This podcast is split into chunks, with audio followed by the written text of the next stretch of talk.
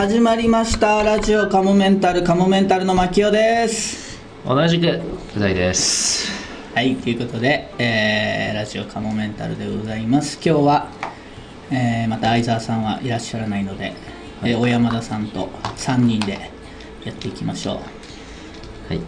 ありましたねあれがオフ会が。ああそうですね「週刊カモメンタルワールド」オフ会会員さんだったら無料で食べ放題飲み放題という。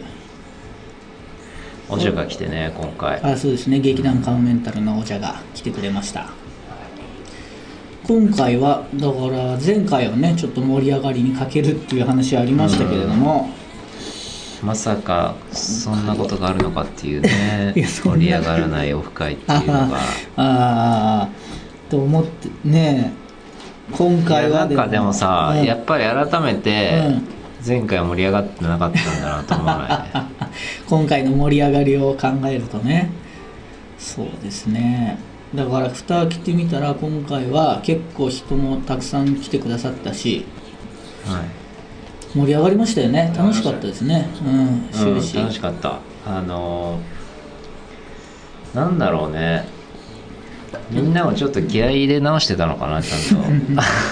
気合が入ってたのかな。自分でやっぱ楽しもうとしないと楽しまないぞみたいなとこもあったのかな。うん。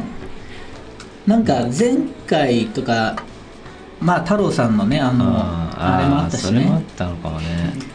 そのせいだね多分。あのテープレコーダー事件があったりとかね、あれでなんかそがれたんだよね、うん。なんか硬い空気がでも前回も流れてたけど今回はなんかすごいみんなアットホームな感じで自然な感じで話せたんじゃないかなと。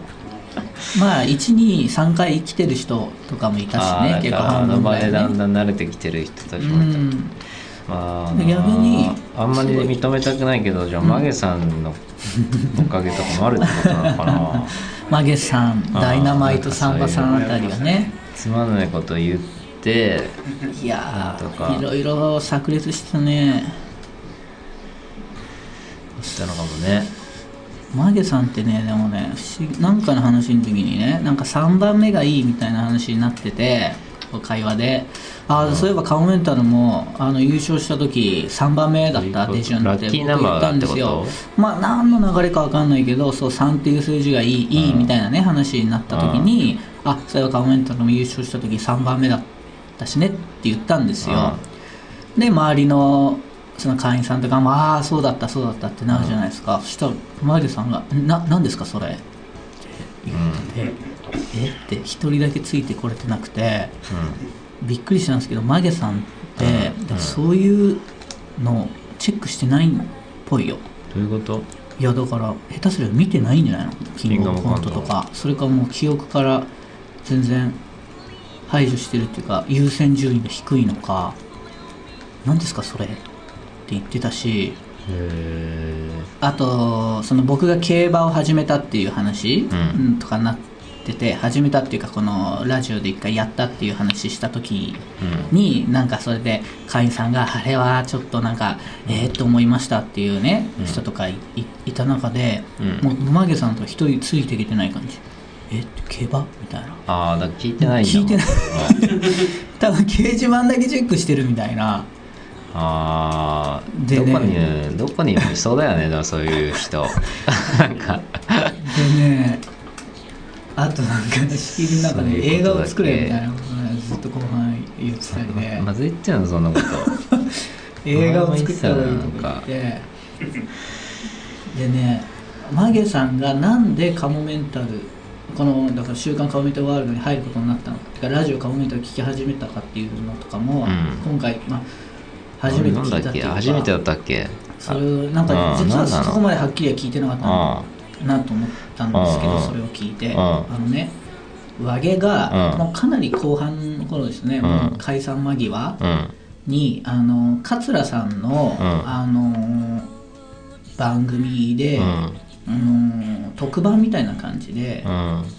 だから BS とかで放送されてる番組かな。結構昔のユートピアさんとかだったりとか、うん。いろんなそういう大御所の方っていうかね浅草の芸人さんとかとと何組かの中にうん。僕ら上げとあと誰かその時いたかちゃんとはっきり覚えてないけど、えが出てる DVD DVD DVD を見たんだってまうんず、その番組がまあ DVD になっててうなんとなく覚えてません？もうあの何ていうのかな東京東京演芸なんとかみたいな DVD なのかな、まあ、とりあえずそういう大御所の方何組かとコメンタルとまたもうちょっとその全然覚えてないうん。出ててで僕らがそこであれをやってたのよ、アメリカの風みたいなコントなんか部屋の中でオフィスの中で半分過ぎるーと結婚吹き替え時吹き替え吹き替えそうそう外国の吹き替えの人みたいに喋り出すみたいな何やってるの？みたいな。そうだよマジ。みたいな。うんうんうんで、最初はだからあ「どうもいらっしゃいませ。ようこそ結婚相談所へようこそ」みたいなその途中からなんか急になんか吹き替えの喋りになるみたいな。そこに何のラインがあるんだよみたいな。そうそうそうそうそうっていうコント。でまた戻ったら普通の喋り方になって、うん。っていうコントをやってて、うんうん。それの DVD を見て、うん。でその時の僕がまあ女役をやってるんですけど、うんうん。ずっと女の人だと思ってたんですって、うんうん。なんかおちょっとこの子可愛いなと思ってたらしいんですよ、うんうんでなんそっからまたでもちょっと時間経ってで多分そう和芸その後か解散したのかな、うん。とかももしかしたらマギさんがそれを見た時はもう和芸は解散してたと思うんですよ、うでなんか調べたら実は和芸には女はいないと。うんってことはあの女は誰だったんだってこう調べていくと、うんうん今はその劇団矢崎真紀夫っていうコンビでやってる真紀夫の方が女役をやってたんだって行き着いて、なるほどね。それで最初の頃ほら女装した僕がなんとかとかさずっと言ってたのよ、それがきっかけでラジオを聞くようになって。だから多分もしかしたらそんなにカモメンタルのネタとかも見見てないっていうかそのだ。からラジオをずっとそこから聞いてるかったそもそもだってあんまり好きにならないだろうね。感じがするもんね。なんかそのセンスというか。感じ見てると。あであのマキオの CD をさ回してくれとか言ってるのもだから本気なんだよね。ー 半分本気。僕にそのあのだから本当にニューハーフの風俗とか多分行ってると思うよ俺、うん、そうなのそういうことなのかな。あそういうことだと思うよ本当に。そういう感覚で接してるんだ、でそういうまあ昔からいてくださるね、うん。人たくさんいて。うんうん。ただ片や今回初参加って人も結構たくさんいて。いましたね。半々ぐらいだったのかな、それも良かったですよね。だ最初多分初参加の人はちょっと硬い感じだったけどで固まってて初参加の人たちで、うん。であと半分はまたうん。よく来る人たちでまあよく来る人もねそんな別にあんまうるさい人はいないからね基本的にやっぱのファンで。そっちだけで盛り上がってるっていう感じではなかったよね、まあなかダイナマイトサンバさんと最初の方話してたんだけど、はいはい。なんかダイナマイトサンバさんがなんかなうん。謎のテンションっていうか、うん。なんかすごい不思議な時だったんだけど、なんかあの劇団あカモメンタル情報みたいなのをツイッターで更新してくれてる人いるじゃん、はいはいはいはい。で俺ら誰だかは知らないじゃ、うん。んで「あれ誰なんですか?」みたいな感じでそういう言い方でしょ。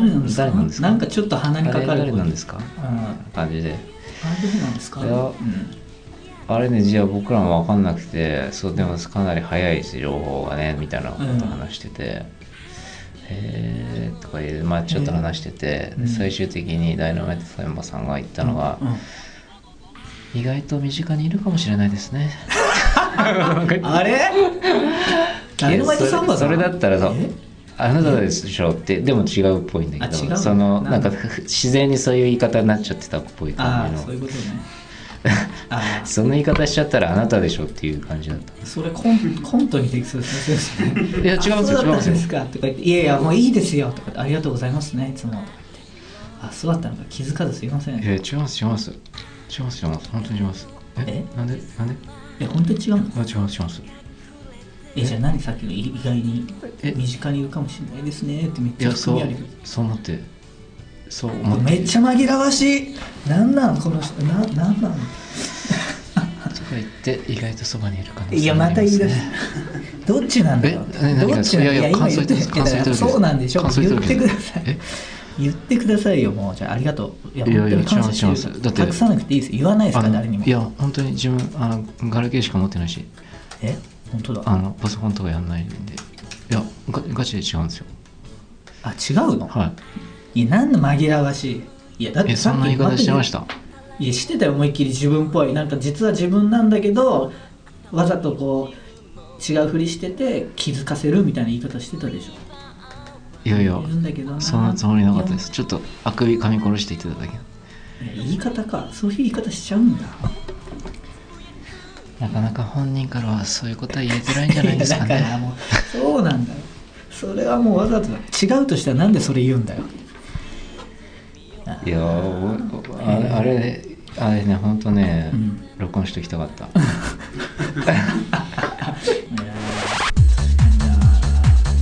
か。そこでは言えなかった。その時に。いや今の言い方だったらあなたがそうじゃないですか。ラジオカモメンタルあとそういえばあの聞こえ卵のプロデューサーさんこれ聞いてるくださってるみたいですよ。え。びっくりよね。ー、なんえそれは最近もってこと？いやもう最近もじゃない、え。ー、会員になってくださってるんだよえ。ー、そうなんだ。そうよだから。あんまり意識しちゃうとねでも ああんまり意識しちゃうからさ。そうそういやそうそう。だから適度な意識は必要よやっぱね。もうやっぱうん。次第に会員さんが増えてくるとさやっぱさ。まだその分ね。意識をしないでほしいっていうねやっぱあると思うよでも。そっち、うん、社長の話聞かせてくれってね、会員さんならではのね、まあ、話をししていきましょうよ。それはねそれで。あのー、1週間なんかありましたかね？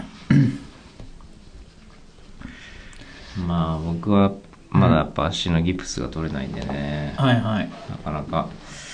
でも今日行ったら、うん。だいぶねなんかねこうそう要は黒い亀裂があるわけよ最初は。うんうん。完全に。うん離れてレントゲンで見てても。うん。でそれがなんかねだんだんこうその先生の言い方で言うと不鮮明になってくる。ああくっついてくるからね。うんでそれがねあのね要はなんていうのかな。簡単に言うとこうなこう木をさこう例えば折った時に、うん。割割った時に例えばうん。片方はくっついてて片方は角度が大きく開いてるでしょ。こうピリッと折った時に、うん。でその一番開いてる部分はまだくっついてないけど、うん。このくっついてる部分はだんだん広がってきてうんうんうん要は埋まっていってるみたいなうんうんうん。うんうん感じになってた。いやーよかったですね、うん。今が一番大事な時だねまた。うん。だからそあとこの1週間ぐらいで取れるあのギプスだねええ。もう今風呂に入りたくてね。ああ。めっちゃ赤が取れるんですよね。風呂に入るっていうのはうん。やっぱ大事な気がする。その治り的にも。うーん。やっぱこう血流が。うん。だからそこまでいったらもうね早い。早い気がするん。わかんないまだ。風呂ねそっか。うわー風呂入入ってんな最近も。気持ちいいな風呂は。今のうちいっぱい入ろう。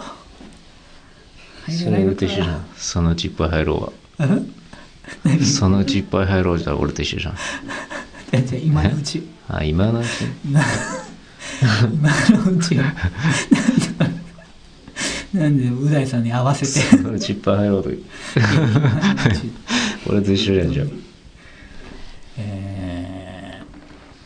あれ「笑えん」っていう番組の今ねこうロケっていうか練習をいろいろやってますよね。笑えんってあのテレ朝で深夜にやってるお笑い芸人さんが俳優さんにネタを提供してそのお笑いコンビのネタを俳優さんのコンビ即席コンビがこうやるっていううん。番組なんですけど「笑えんえん」っていう「笑うに演じる笑えん」っていうやつなんですけど、僕らがあのタッグ組ませてもらった俳優さんが結構な有名な役者さんで、うん。これはぜひ見てもらいたいですね、うん。これはね面白いですよね。まだねその本番の収録になってないからね、うん。あれだけど。今練習段階ね、あのー二人二人組二人組っていうかまあ役者さん二人なんですけどう、んなんか二人とも面白いね、うん。まあタイプは違うよね、うん。役者さんだけど全然。僕ねちょうどあの連ドラ見てたんでう、ん。うんそういうのもあのたまにでもねあのね、冷蔵庫マンさんに見える時ある顔 あーこれヒントだね。わかる？わかるわかる。が似てるよね。確かに似てますね。声とかもちょっと似てるからね。ああのね、同い年ぐらいのかなああそうかもしれないですね。冷蔵庫マンさんと。そう考えたら冷蔵庫マンさんってうん。イケメンっていうかああそう言われてみればそうですいやまああの冷蔵庫ああいう格好ししてなくてだよもし、うん。例えばすげえおしゃれな格好してればああ確かに役者ささんとしては。チームナックスとかにいそうじゃない？なんかいやそれ言い過ぎでしょ。冷蔵庫さんチームナックスおかしいでしょ。いやいやあのそれが言い。過ぎいやいてもおかしくないと思うよ。かっこいい感じでいれば。チームナックスに失礼だいやいやチームナックスの方はそのやっぱりさあの年齢を重ねるごとに良くなってるいやチームナックスのかっこよくない人無理じゃって。う んまあそうか。いやでも冷蔵庫さんいや多分近くで見たらブサイクだよ。でもやっぱりちゃんと見たら絶対。なんか目とかちっちゃいちっちゃいし多分。よく見たら。で顎とかもやっぱちょっとなんかな長い気がするし。確かに似てるっていうのは分かるけどやっぱ比べちゃうとあもう全然違うわって目が大きいもんやっぱあの物役者さん。だから顔のバランスは多分いやですごい。もほらこのチームナックスにそうじゃん。いやちああこの冷蔵庫マンさんの写真はイケメンだね。ほら。全然目小さくないじゃん。そうだね。こう見ると小さくないですね。で顔のなんか全体のバランスもなんかすごい整ってるっていうかちょっと顔が濃いけど濃いイケメンって感じですね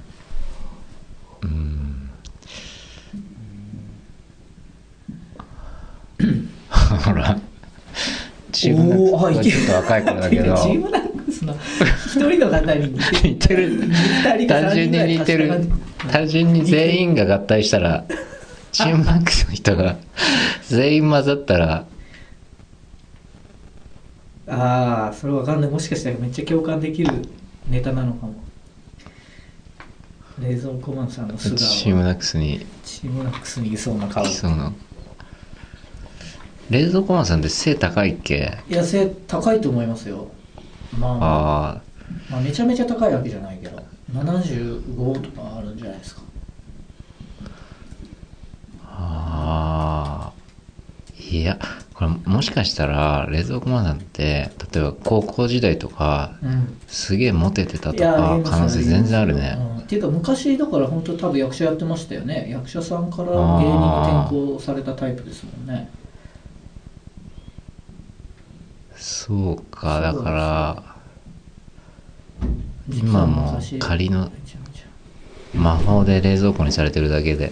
いや自分の好んでやってるのに今 昔は王王子だったのかな。美女の美女とマヤ獣みたいな感じじゃないでしょ。だからやっぱ役者さんをやってたけどまあだからルックスもそこそこいいけどやっぱなかなかだからといってね成功できる世界じゃないから。うん。芸人の道をいつからか選び。だから相当だから年齢いってますもんね冷蔵庫マンさうん。ん多分結構年上だと思うよ。うん。確かねあのおお化粧とかを落とした時にだってあれだよ。え？43歳でお笑い芸人としての活動も始めるおほらほらほらすごいね。そうか。1961年生まれだってっていうと今いくつ？僕の20近く上だから57とかか。56 56? うん。そうだね。いやいいんですよ冷蔵庫マンさんは。あ56歳？うん。じゃあ全然あの今回俺たちがやる一緒にやらされたやらせてもらう方よりも上の。うん。あだからやっぱ今の一緒にやってる俳優さんの方がやっぱかっこいいってやっぱ思うんだね全然。年齢も間違うんだそっか56ってだって俺のおじいちゃん54歳で亡くなってるからね。へえ。父方のですか、うん。ええその時にでもうん。俺小学校9あ小学校3年生9歳。うんうん。でその時でも本当におじいちゃんっていうイメージだった。うーんあ確かに。てか僕のおじいちゃんも55とかで亡くなってんのかな。ほとんど一緒じゃねえかよ。僕の僕の父方のお父さんはかなり、えーで何歳の時マキオが？僕が幼稚園の時でした。え印象残ってる？うんあのーすごいおじいさんじゃなかった？ああそうそうそうそうおじいちゃんだったね。確かにおじいちゃんっていうイメージだった。飯塚さんそうそれより上冷蔵庫マンさん。だって本当にさ俺覚えてるのがよくおじいちゃんの膝に座らせてもらってこう手をこう見るときにもう手がなんていうのかなすっごいシワシワでああおじいさんになるとこうなるんだみたいな。ちょっとなんか変な薄さというか皮が。もうおじいさんのでちょっとあのみかん剥いたみかんみたいにこうこうなんていうのかなシワがこううんみかんの柄なんていうの？わかなんかシワシワがきめ細かくバーって入ってる 感じとこの血管の太い血管がこう節くれだったみたいな。へえ。俺はでもおじいちゃんなんか髪の毛白かったしなんかもう僕が覚えてる時はんでなんか結構体が弱かったっていうのもあるけどちょっとうん。寝てたりとか動きがゆっくりだったイメージあるから、うんそうそうそう。おじいちゃん感があったな。はあっていうか大丈夫ですか？本当になんかおじいちゃん早死にって覚醒遺伝で早死にする可能性あるの？あのねうん。あれなんだよ。母親方のおじいちゃんにが確かねそういう近いってえいう話を聞いたことそっちは長生きだわうち、70ぐらいまで生きてるもんな。70いくつまで。確かそうだったと思えー、そっちのおじいさんはどうなんですかお長生きだったよ。あのうん。もう亡くなってるけど。じゃあ長生きか。いやそうだってもうお本当おじいうざいはどうなんじゃ？みたいなぐらいのイメージイメージというかじさイメージだよ。なんでおじいさんななんじゃ？あって言うんだっけ？いや言わないよ実際は。実際そんなこと言ってるおじいさんいないでしょなかなか。やっぱイメージ上なんだ。そうそうそう。なんとかじゃ。あのでもさあの今考える今考えるとっていうかさうん自分たち小さい時にさおばあちゃんってさすごいおばあちゃんっぽかったじゃん、うん。でもねうちの俺のおばあちゃんなんて、うん。おばあちゃんが俺48歳の時に生まれてんのよ、うん。俺長男の孫で。うんうん。48歳だよ、うん。48歳なんてさ、うん。全然若いじゃん。若いね。今だとね。でまあ俺が物心ついたまあ3歳4歳うん。ぐらいの記憶でおばあちゃん。うんとそのよく遊んでもらってた時の。うん。そうするとでまだ52ぐらいでうん。そんなおばあちゃんっぽかったってイメージあるじゃん。確かに。うちもすごいおばあちゃんって印象あったね。で今のさ雰囲子供たちが接してる、うん。まあ、うちの母親とかだとうん。60いくつだけどうん。なんかやっぱりその俺のが思ってたおばあちゃんの雰囲気とうん。抱いてたおばあちゃんの雰囲気とうどうなんだでも子供から見たら一緒なのかなと多か思いながら。若くはなまあ若くはなってるだろうね。だけどもう本当にさひなんだったらひいおばあちゃんがまあなんだったらお本当に俺のおばあちゃんが今の子供たちのおばあちゃんですよって言ってもうん。おかしくないっていうかイメージとしてはさうん。イメージ上のおばあちゃんとしてはさうん。近い。なんか昔の映画とか見ると本当30代とかもかなりおっさんだもんね。なんかうね、ん、30後半とかだともう今のまあやっぱ10ぐらいもう違うぐらいのうん。40がもうあ昔の40は今のやっぱ50ぐらいのそう感じだね。そうなの若年々若だからさ中学生の時のさうん。割とおっさんだと思ってた先生とかってさうん。結構38とかさ 同い年や。そうそうそう。だったんじゃないかって。ラジオカモメンタル。ね。まあまあそう考えるとだから今一緒にややってる役者さんとかめっちゃ若々しいよね。そうだね。うんまあ楽しみにしていてください。どうなるのか。もう今週もう一回稽古日があって土曜日収録ですもんね。うんまあいいものになると信じて。いやそれがねーでもいいしいいいい仕事っていうかさすごいさ、うん。もしあのね。うん。なかなか知り合えない人に知り合えて、うん。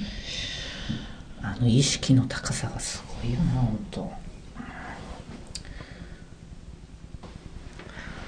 では、えーラジオカモメンタルそろそろ終わりとなりますが、えー告知としましては「その笑えん」っていう番組ねテレビ朝日の深夜にやってる番組ですけれどもおー一応5月末か6月の頭のオンエアの予定ということですので、まあ、詳しいオンエア日決まりましたらご、えー告知させていただきます。あとちょっとさっき、うん。あの高出さんとも話したんですけど、はいはい漫画が、ね。あはいはいはいはい。あのーこ公開というかされてまして、それ告知しといた方がい漫画いですサイトで。うん。僕のツイッターをね見てもらえるとすぐあのリンク貼ってありますんで。あれはネット上で連載される漫画って感じなんですか？はい。へえ。最終的には本を出そうっていう計画なんですが。なるほどなるほど。だからネットで反響が大きければ多いほどやっぱりいいいですよ。いいわけそっちの方が、ですよねでも結構いろんな芸人さんがリツイートしてましたよね。そう。俺がお願いしたから。うんうんうんまあそういうの大事ですよね。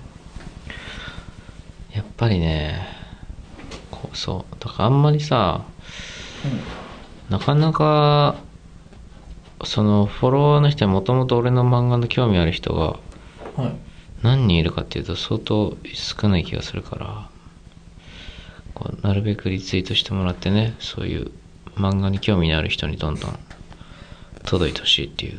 うんとこです。はい。んでまああと NHK ラジオ、えー第1毎週月曜日、火曜日水曜日。夜7時40分から夜7時59分まで約20分間なんですけど、うん。えー生放送で「聞こえ卵スペースシップ地球運」っていう番組やっておりますうん。まあこれしえー小学生向けのね、えー子供向けのラジオ番組なんですけれども、まあ、きっと大人の人が聞いても楽しい内容になってると思いますので、まあ、一応 MC がカモメンタルっていう形で、えーやってますんで、ぜひ聞いていただければと思います。そうですね。はい、なかなかうん。大人の人も楽しめると好評なのでぜひ。ね。お願いしますこれもみんな聞いてくださってね Twitter とかでうんいろいろ宣伝してくれたりしたら嬉しいですはいというわけで、えー、また次回も聞いてください。さようなら。さよならえーっと今からあ高出さんを襲撃したいと思います 高木さんね、襲撃しないであげてください。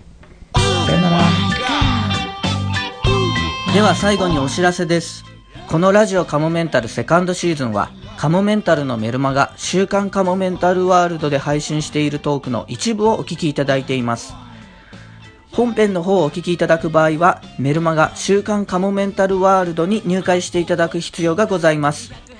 週刊カモメンタルワールドでは、ラジオカモメンタル本編に加え、カモメンタルの未来を考えるコーナー、また新作のコント動画、未公開コント動画など多くのコンテンツを月額500円で毎週1回金曜日に配信しています。ぜひメルマガ週刊カモメンタルワールドへのご入会をお待ちしています。また番組では皆様からのメールも募集しています。メールアドレスは、かもメンタルアットマーク yahoo.co.jp k-a-m-o-m-e-n-t-a-l アットマーク yahoo.co.jp です。いつも、ポッドキャストラジオカモメンタルセカンドシーズンをお聞きいただき、誠にありがとうございます。今後ともラジオカモメンタルをよろしくお願いします。10円玉分の愛を